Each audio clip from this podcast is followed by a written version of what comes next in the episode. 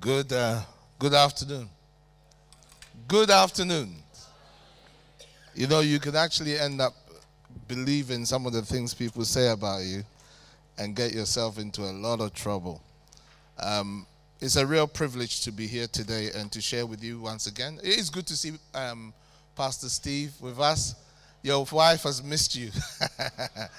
Uh, and the church has also missed you. Let, we, will hear from you at the end. You close us off, all right? So you can then bring the revelation and the rest of the stuff. But it's good to see him with us. He was in Ghana. He was quite busy, and uh, it's great the Lord has brought back safely. He's a walking miracle, you know, seeing what God has done in his life. The fact that he can be traveling to Ghana now and spend over a month there, it's amazing. It's an amazing testimony of God's supernatural power. Wonderful. All right, we're going to continue. Why don't we pray and ask the Holy Spirit to help us? Uh, so let's just bow our heads. Father, we thank you for your word. The entrance of your word brings light and gives understanding to the simple. And Lord, we ask for the spirit of wisdom and revelation as we continue to look into your word. In Jesus' name, amen. All right, so this is part five of the series on kingdom authority. We've been emphasizing our authority when it comes to words. And today I want to speak on how to pray with accuracy. How to pray with accuracy within the context of all the things that we have been learning so far. Turn with me to Mark 11 from verses 22 to 24. I think it's different in your notes, but from verses 22 to 24. Most of you would know the background of this portion of scripture, but let me give it to you again. Uh, our Lord Jesus had the previous day gone to a fig tree and wanted fruit from the fig tree, but it just had blossomed with leaves. And so he said to the fig tree, No one eat from you from this day. The following day, as the disciples passed the tree, they noticed that the tree was completely dead. So Peter and the disciples exclaimed and said to the Lord, Lord, look, the fig tree that you cursed has withered and died. And it's from that that the Lord then responds with this. So from verse 22. So Jesus answered and said to them, Have faith in God, for surely I say to you, whoever says to this mountain, Be removed and be cast into the sea, and does not doubt in his heart, but believes that those things he says will be done, he will have whatever he says. Therefore, I say to you, whatever things you ask when you pray, believe that you receive them and you will have them. Now, I want to go over some of the things that we've already said for those of you that this might be the first time you're hearing this kind of teaching. So, we've been teaching really from Proverbs 18 21 and expanding on various truths about the power of the uh, about the power of words. And Proverbs 18 21 says, Death and life is in the power of the tongue, and those who love it eat the fruit thereof. Also, Job 22 28, where Eliphaz makes a statement and he says, You will also declare a thing and it will be established for you, so light will shine on your ways. And really, what we've been talking about is the kind of authority that God's people actually have because they're in God's kingdom, and the kind of authority that is invested in the words that we say. Now, this is a principle that affects all of us, whether we're believers or not. There is an intrinsic power in the words that people say. But in God's kingdom in particular, we have another advantage because of what the thing because of what our Lord Jesus has done on the cross. So we can enforce God's kingdom through our words. And we said that our words affects the direction of our lives. This is a New Testament concept in James 3 6. The NIV says it like this The tongue is a fire a world of evil among the parts of the body. It corrupts the whole body, sets the whole course of one's life on fire, and is itself set on fire by hell. And really, what when you look at the whole teaching in James 3, what he is saying is the words that people say affects the outcome of their life. And that when you can control how you speak and what comes out of your mouth, you really demonstrate yourself to be a complete person, a mature person. because it is a mature and a complete person that can control what comes out of their mouth because what comes out of their mouth affects the direction of their life. And this verse in particular highlights a principle, and it's this if hell is controlling, controlling your words or your tongue, then your whole life comes under fire or comes under the judgment and the condemnation of hell. But in the same way, if heaven is controlling your tongue, then your life comes under the authority of heaven and the blessings and productivity of God's kingdom. Uh, the other thing we've said is that our words are so important that not only do they affect the direction of our lives, but it is essential for us to yield our words to the Lordship of Jesus Christ. And last week in particular, we touched on the reality that the most important key in the child of God's life is learning to continuously submit themselves to the Lordship of Jesus. Many believers are very comfortable to receive Jesus as Savior, but are not so comfortable to embrace Him as Lord. When Jesus is the Lord of your life, it means His will is the final say so over your life. Can you say amen? And we talked a lot about that. I don't really want to go over it to the relief of some of you, but we've talked a lot about that. And um, the, the thing that I want to emphasize is this is that yielding yourself to the Lordship of Jesus means you are able to live in continuous victory. I was so blessed by the testimonies that were given. You know, sometimes people come and they testify, and it's all kind of one sided.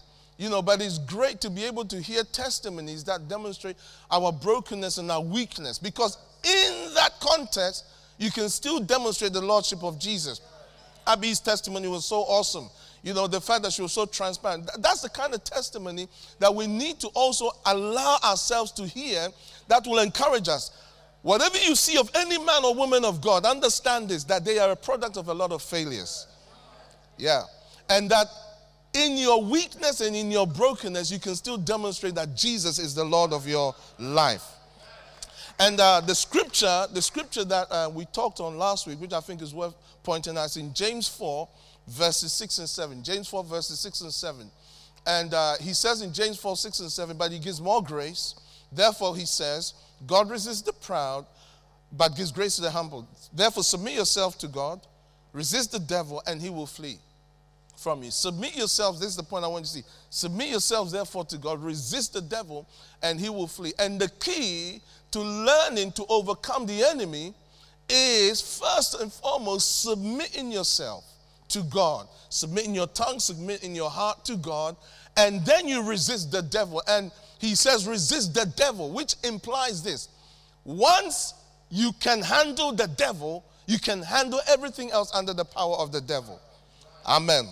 So, with that in mind, now let's talk about how to pray accurately or how to pray with accuracy. So, Mark 11 24, our Lord, well, from verse 22 to 24, our Lord, in explaining the dynamic that they had seen about him cursing the fig tree and it being withered immediately, so that the next day it was completely dead, he said, He starts with, Have faith in God. For surely I say to you, whoever says to this mountain, be removed, be cast into the sea, does not doubt in his heart, but believes that the things he says shall come to pass, he will have whatever he says. He makes an emphatic statement about the power of words. The reality that when you put your confidence in God, and from that posture, you then speak and you allow your heart to be governed by the fact that what you are saying, you are convinced about it, and it is anchored in your faith in God, then you have what you say to the point where you will experience the supernatural power of God the same way that the Lord Jesus experienced it when he spoke to the fig tree. That's what really was saying. He's simply saying, listen, this is not a big deal. What you've seen me do, you can also do because of the principle of the power of words. And then he says in 24, therefore, in other words, on the basis of this reality, this is how you're supposed to pray. He says, whatever you ask when you are praying, or when you pray, believe that you have received it and you will have it. Now, I don't really want to dwell there today. There's so many things we can talk about how to pray with accuracy, but I want to kind of, in a way, go really basic because I know how we pray as a church. We're a praying church, and I want to bring a bit more accuracy, especially how we pray in the context of our words. Now, our praying, whenever we are praying, prayer basically is communication with God. Whenever we are praying, it must be born from a place of revelation and reality. In other words, when we pray, we must understand what we are actually saying.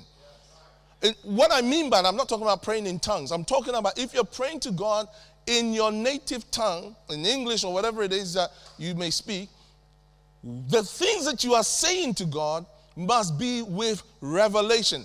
What that word revelation means is, is that it is something that you know because the Holy Spirit has made that truth alive to you. So, for instance, Abby wanted to, to quit because of her faith, because not because of it, because of what she was going through, but she couldn't because of revelation. So she reached out. You know, sometimes we do that. We, she reached out to her friend that she knew. You know, like if I want to quit, the last person that I should talk to is Austin. Because, you know, he will make sure I won't quit. He's one of those friends who will just, you know, uh, look, I don't want to, I don't believe this thing anymore. Stop talking rubbish. He will grab you. Yeah, yeah, he will, he will grab you. But you see, but you see, what I'm trying to say is that our faith at times we, we are going through things and we, we want to divert, but because of revelation, we can't. Our circumstances is telling us one thing, but because of revelation, we can't. Do you understand? Let's be honest. Because of revelation, that's why some of us live a holy life. Not because we want to live a holy life, but because we can't. We're, we're scared. We have a revelation that causes us to be afraid, and we wish we didn't have that revelation. But we have it. So it's, you, know, you understand what I'm saying? All right. So our praying must be born from a place of revelation and reality. In other words, you cannot pray because your pastor prays. It must be a reality for you. You cannot be doing things in your faith because of other people. You know, it's a nice church, so it must work. I remember one person, a very dear person to me, who's going to be the Lord. They were really ill.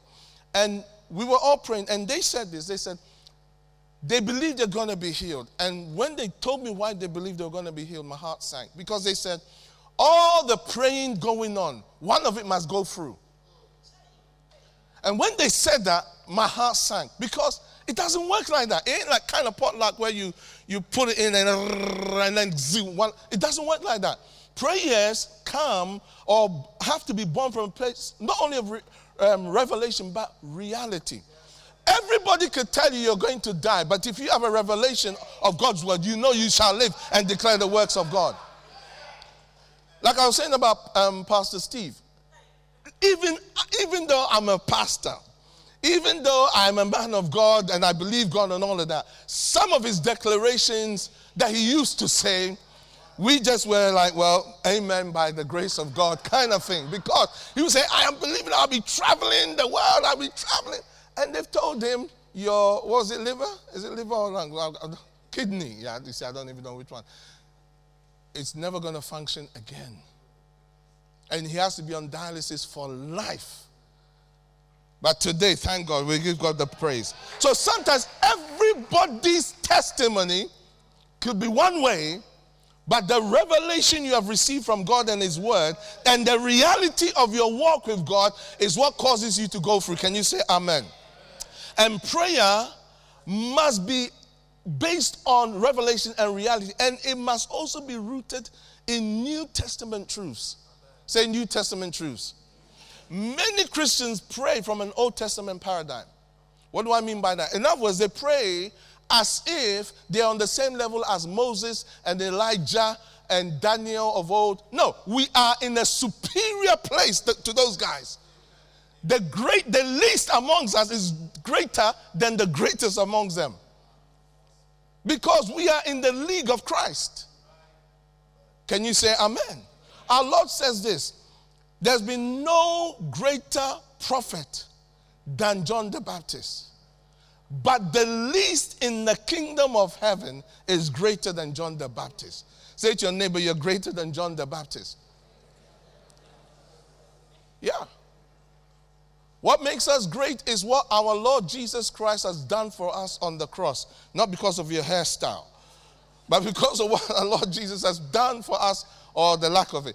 What, the, what is done for us on the cross is what gives us access to that superior privilege.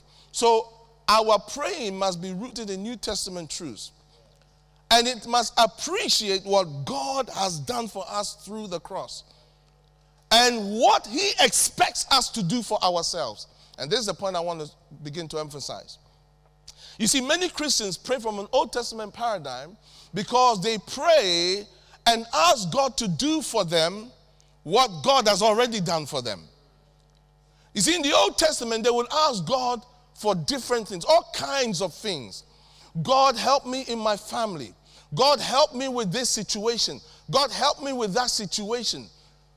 But in the New Testament, there are certain things God has already done for us, and He's not going to do it again. And He expects us as His people to enforce His kingdom in our lives and through our lives. And so, for many times when I hear people pray, they pray for things they already have. They'll say things like this God, help me to, um, to, they'll pray things like this God, give me more favor with you. Do you know to ask God for more favor in one sense with Him, in one sense, is a good thing, but in another sense, it's an insult. If you are asking it as if you have no favor, you can ask Him to experience more of His favor, but beloved, you, you can't get more favor than what you already have because of Christ. You are favored the way Christ is favored. Now, or God, show me mercy. God shows us mercy. That's why we're in the kingdom. Or we pray things, we pray for things. What I've noticed, we pray for things we already have. Rather than affirming what is ours. So, Father, thank you for your mercy. Father, thank you for your grace. Father, I receive your mercy. And I've been guilty of it. I say, Lord, show me mercy, forgive me. You know, but actually, we have experienced mercy by virtue of entering the kingdom. So many times people are asking for things and praying for things that they already have. And they're asking God to do things for them that He cannot do. Not He will not, He cannot do. You know, many years ago, there's a man of God that I really respect. Some people don't really check for him. It was Kenneth Hagin Sr., and um, he's going to be with the Lord. And he said one day, he, the Lord Jesus appeared to him, and the Lord was speaking to him by revelation. He was speaking to him, and then this demon came in front of him and the Lord and began to just make a whole heap of noise. And I was trying to hear what Jesus was saying, and this demon was just making all the noise. Finally, he had enough of it and told him, told the demon to stop in the name of Jesus. And the thing dropped on the floor and whimpered and whimpered, and then he commanded to leave, and then it went. So after he said to the Lord Jesus, Lord, why didn't you tell the demon? Didn't you see the demons that I did? Why did you tell it to go? And he said, The Lord answered him, I could not do it. Say for no, no, I didn't hear you. You meant you will not do. He said, No, no, no, no. I could not do it. From when I ascended, I delegated all my authority. Now, in fact, the Lord, Kenneth Hagin said to him, You have to show me in scripture. So he began to show him in scripture the fact that he said, All authority has been given to me, go therefore. In other words, he received all authority and then he conferred it on the church. And we were saying to him that because of the position he has now, he said, Check the Bible, check through the Bible after the resurrection. You will see no interference of where Jesus is directly doing things, he gets the people of God to do the things that he wants done. Why do you think we pray? Why do you think the church prayed when Peter was in prison? I believe this. The first time when, um, when James was caught, the church probably thought, oh, James is one of the top apostles. He's not about to die. They prayed, but not really serious. And James was killed. When the church saw James was killed, they realized, hey, even though God has, Jesus has said about Peter being old, let's pray, otherwise he could die. There are things that happen to us that are not supposed to happen to us. I'll give you one classic example the communion table. The communion table, Paul said to the Corinthian church believers that the reason, he said this, that the way you approach the table is such that some of you are sick, some of you are weak, and some of you are dying prematurely. You're dying when you're not supposed to die. Are you listening to me? So, when we are talking about praying, our prayer must appreciate what God has done for us through the cross and must also recognize what we are supposed to do for ourselves. Beloved, we must avoid asking God to do for us what He cannot do for us because of what He has purchased through the cross. And many, many believers want God to heal their marriage. God cannot heal your marriage. You have to heal your marriage. Want, are you still here? Want God, listen to me, want God to force them to marry somebody. That the Bible says, He that finds a wife finds good thing and obtain favor from the Lord. So if you know that you're already favored, go and search. He said, He that finds, not that he that is given, he that finds. You are waiting for someone to come. You have to search. Uh, way, I believe women is in new covenant, so there's neither male nor female. Women can also search. Are you still here? There's too many things that we want God to do that He cannot do. He cannot do. Like you take money. I, I, many, many Christians are praying, God, make me rich. God, give me money. God cannot give you money. He gives you the ability to create wealth. He gives you what? The ability to create wealth. He doesn't give you wealth, He gives you the ability. You shall remember the Lord your God, for it is He who gives you the ability or cre- the power. That word power is ability to make or create wealth. Believers want pot, we, we like potluck kind of, I don't know if you, potluck is kind of like a 70s phrase. Um, what's that? Lottery, the modern version, lottery. They want lot, they think that it, the kingdom is like lottery. Let's let's put 10 pounds in the offering. We're believing for a thousand back. Lottery. Hmm. No, it doesn't work like that. There are rules, there are principles of God's word. There are laws and there are protocols governing those laws. And if you don't understand the way the kingdom of God works, you will be expecting God to do for you what you are supposed to do for yourself. I was so inspired by Chris's um, testimony about the fact that she, does, she didn't just accept what she was hearing, but she investigated. Ah, say investigated you, you need to investigate. Search out the issues concerning any area you want to see God's blessing in your life. Don't take my word for it, search it out. When I began to understand the power of words, I was so convicted. And even now, I'm still convicted. My wife has been reminding me this week watch your words. Power of words. So convicted because I realized that there are things that I, I, I have said and in saying them, I was cursing myself. You know, this asthma of mine, always my asthma, or, you know, my bad leg, poor leg, the poor leg is healing, and my bad leg, oh, it has to be bad. You know, as for my marriage, it's hard. My marriage is hard. Oh, hallelujah. I, I, I, don't know whether this is true or whether this is fake news, but I, I, I saw the other day that they now have this gadget that can actually amplify your internal thoughts. I don't know if it's fake news. Is it true? It sounds a bit sci fi to me. It's, it's, if it's true, think about it. Your internal thoughts, they can amplify it.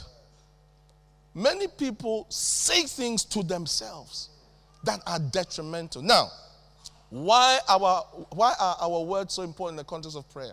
Because how you speak affects how you pray.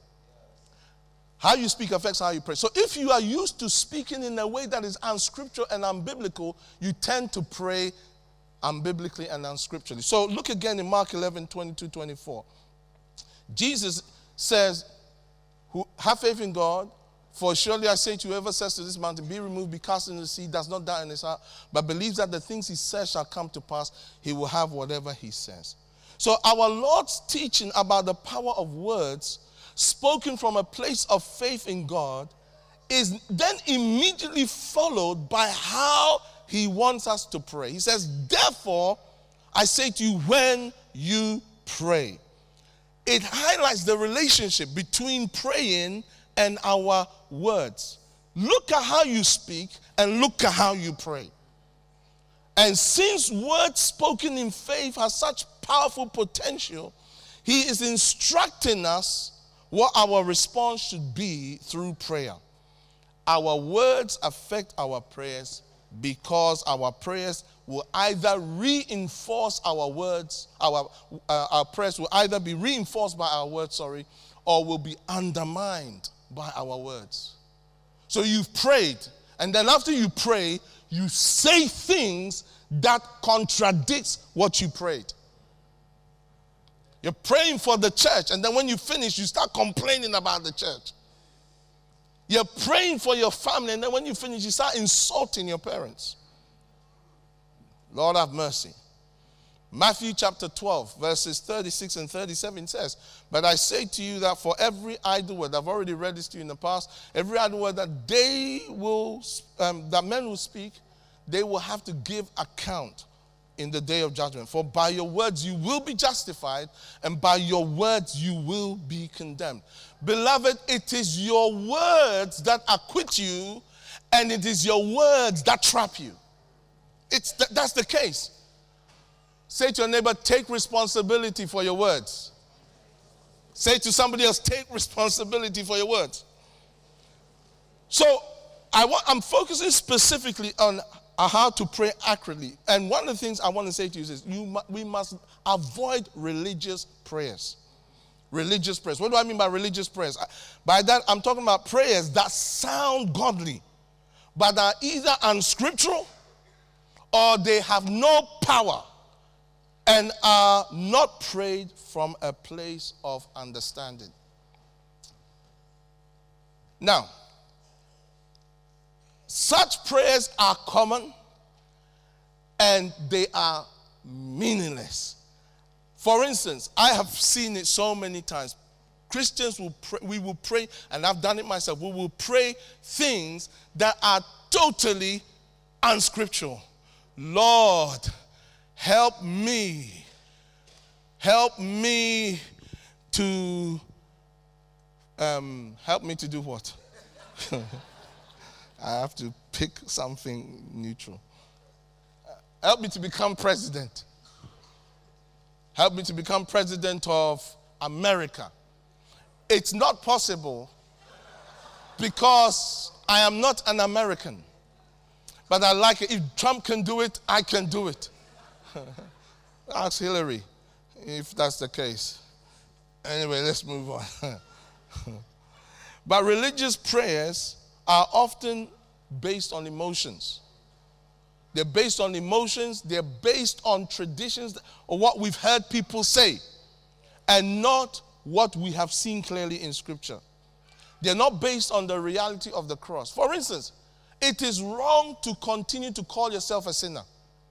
It is wrong to refer to yourself as a child of God that you are a sinner unless you are actually sinning.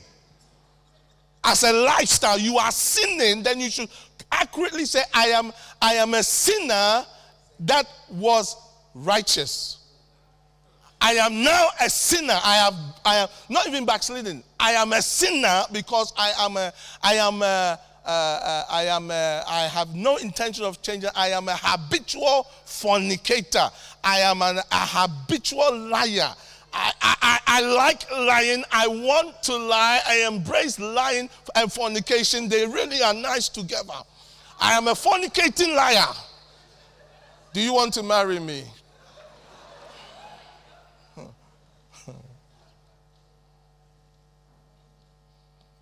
Often religious prayers ask God to do for them what has already been accomplished in Jesus. Now, look at what Jesus, our Lord, says in, um, in um, John chapter 14. Now, here's the other thing in our prayers. One of the ways to pray accurately is to pray to the Father. Many Christians, you watch how you pray. Heavenly Father, Lord Jesus, Father God Jesus. Father, as I pray, oh God Jesus, hallelujah, Holy Spirit, I pray, Jesus, that Lord, Father, God, Jesus, you would help me, Jesus, hallelujah, Father, to be blessed, Jesus, oh God, Jesus, hallelujah. Which one? Which one? Which, which one of the three are you praying to? Somebody said, It doesn't matter. It doesn't matter. They're all God. Eh, it, you just, one way or another, they will get it. They will get it. It doesn't matter which one. You know, if I say Jesus, well, the Father's name is Jesus, he gave it to his Son, Jesus, and the Holy Spirit is here in the name of Jesus. So it doesn't matter. They know my heart. But what did our Lord Jesus instruct? We are to pray the way our Lord Jesus prayed. Since he is our greatest example. And he prayed to the Father and instructed us to do the same.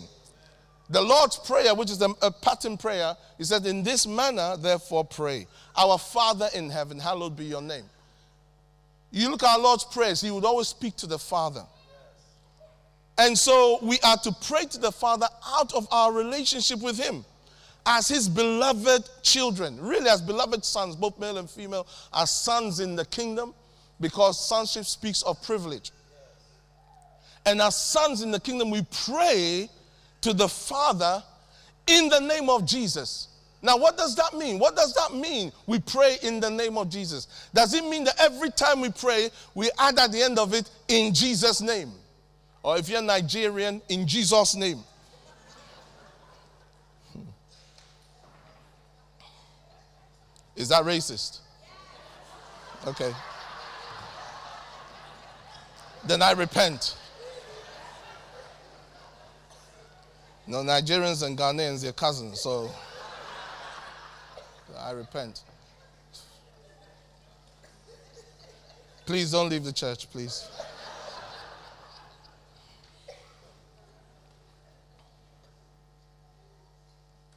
But look at what Jesus, our Lord, teaches us. John 14 from verse 12. Most assuredly, I say to you, he who believes in me, the works that I do, he will do also. And greater works than these he will do, because I go to the Father. And whatever you ask in my name, that I will do, that the Father may be glorified in the Son. If you ask anything in my name, I will do it. Okay, let's look at another scripture. John chapter 16, verses 23 and 26. 23 to 26, sorry. And in that day, which day? After the resurrection, you will ask me nothing. Most assuredly, I say to you, whatever you ask the Father in my name, he will give you. Until now, you have asked nothing in my name. Ask and you will receive, that your joy may be full.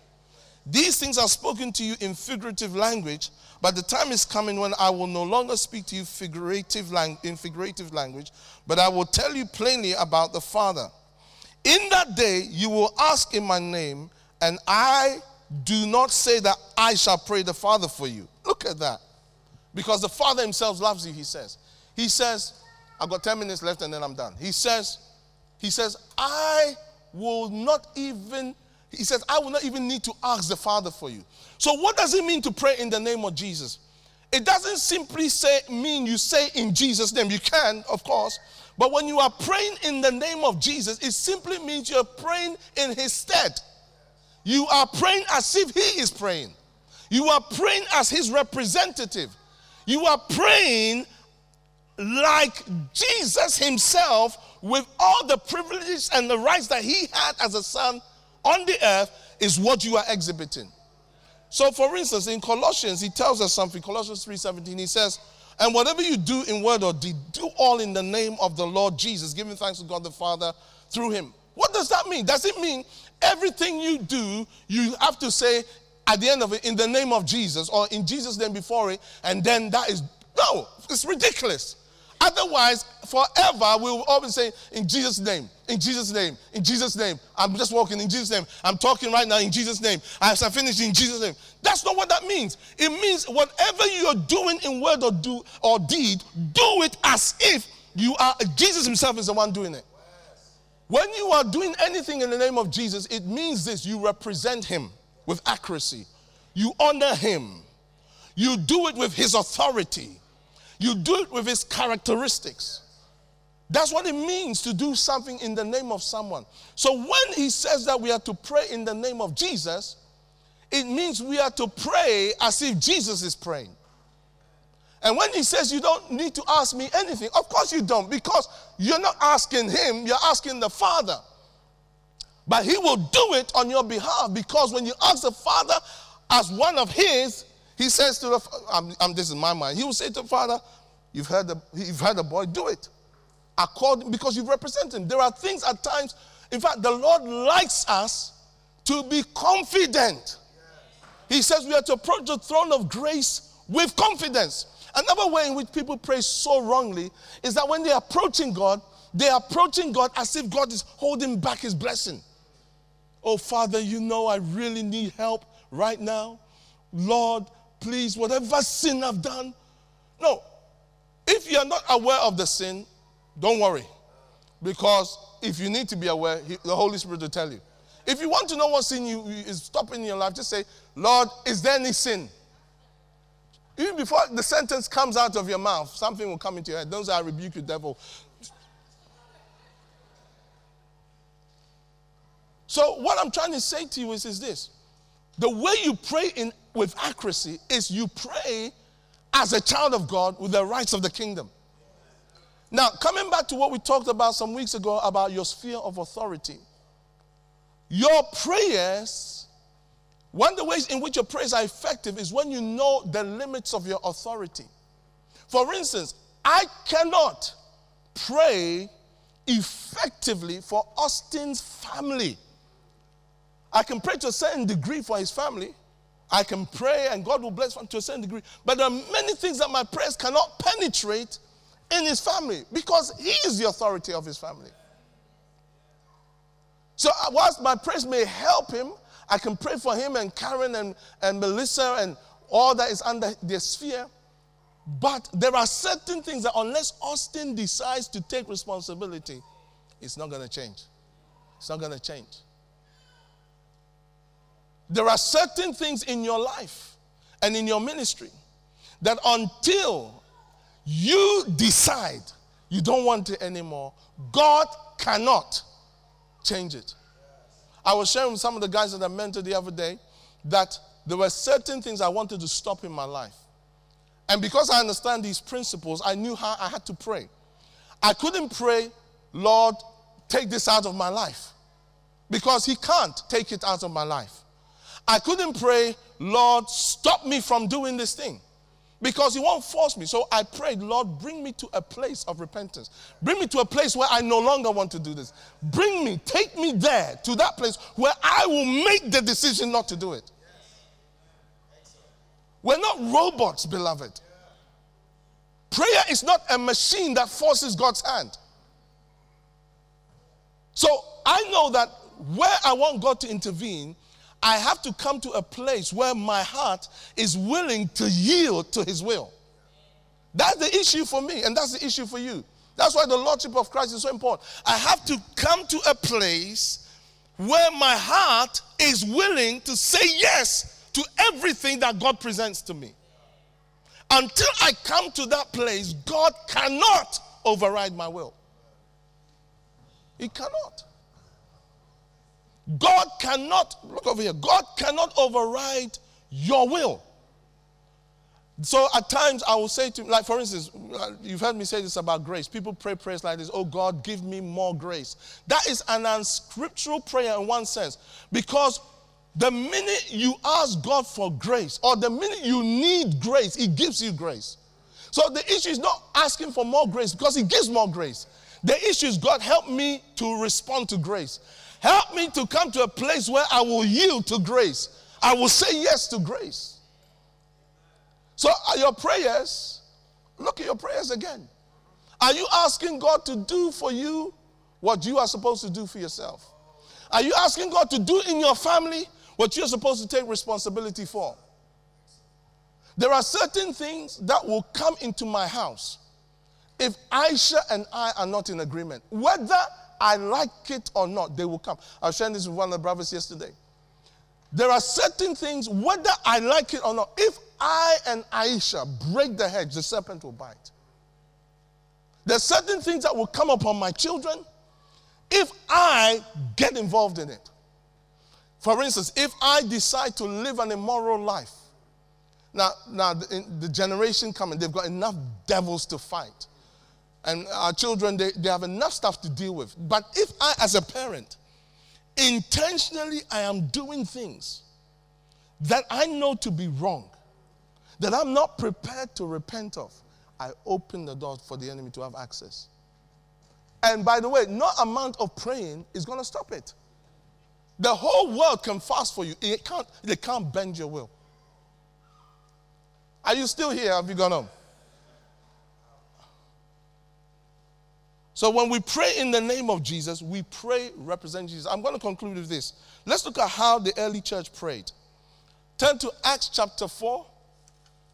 Acts chapter 4. And look at how the early church prayed. And look at how Paul the apostle prayed. And then look at how you pray. Acts chapter 4 from verse 24. Now, this is after the disciples had been persecuted. Um, Peter and John had been beaten up. The apostles had been beaten up.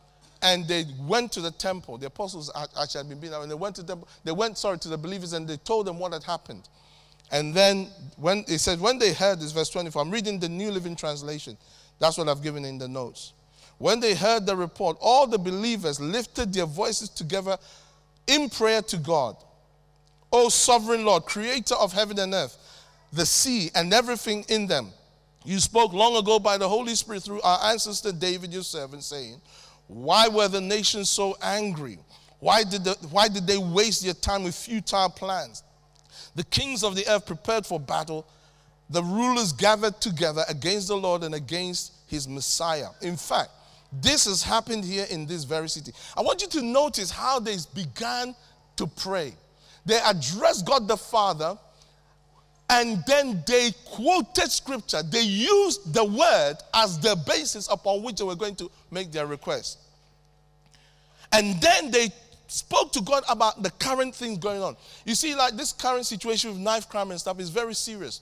But there is a caution in my spirit about how I'm supposed to respond.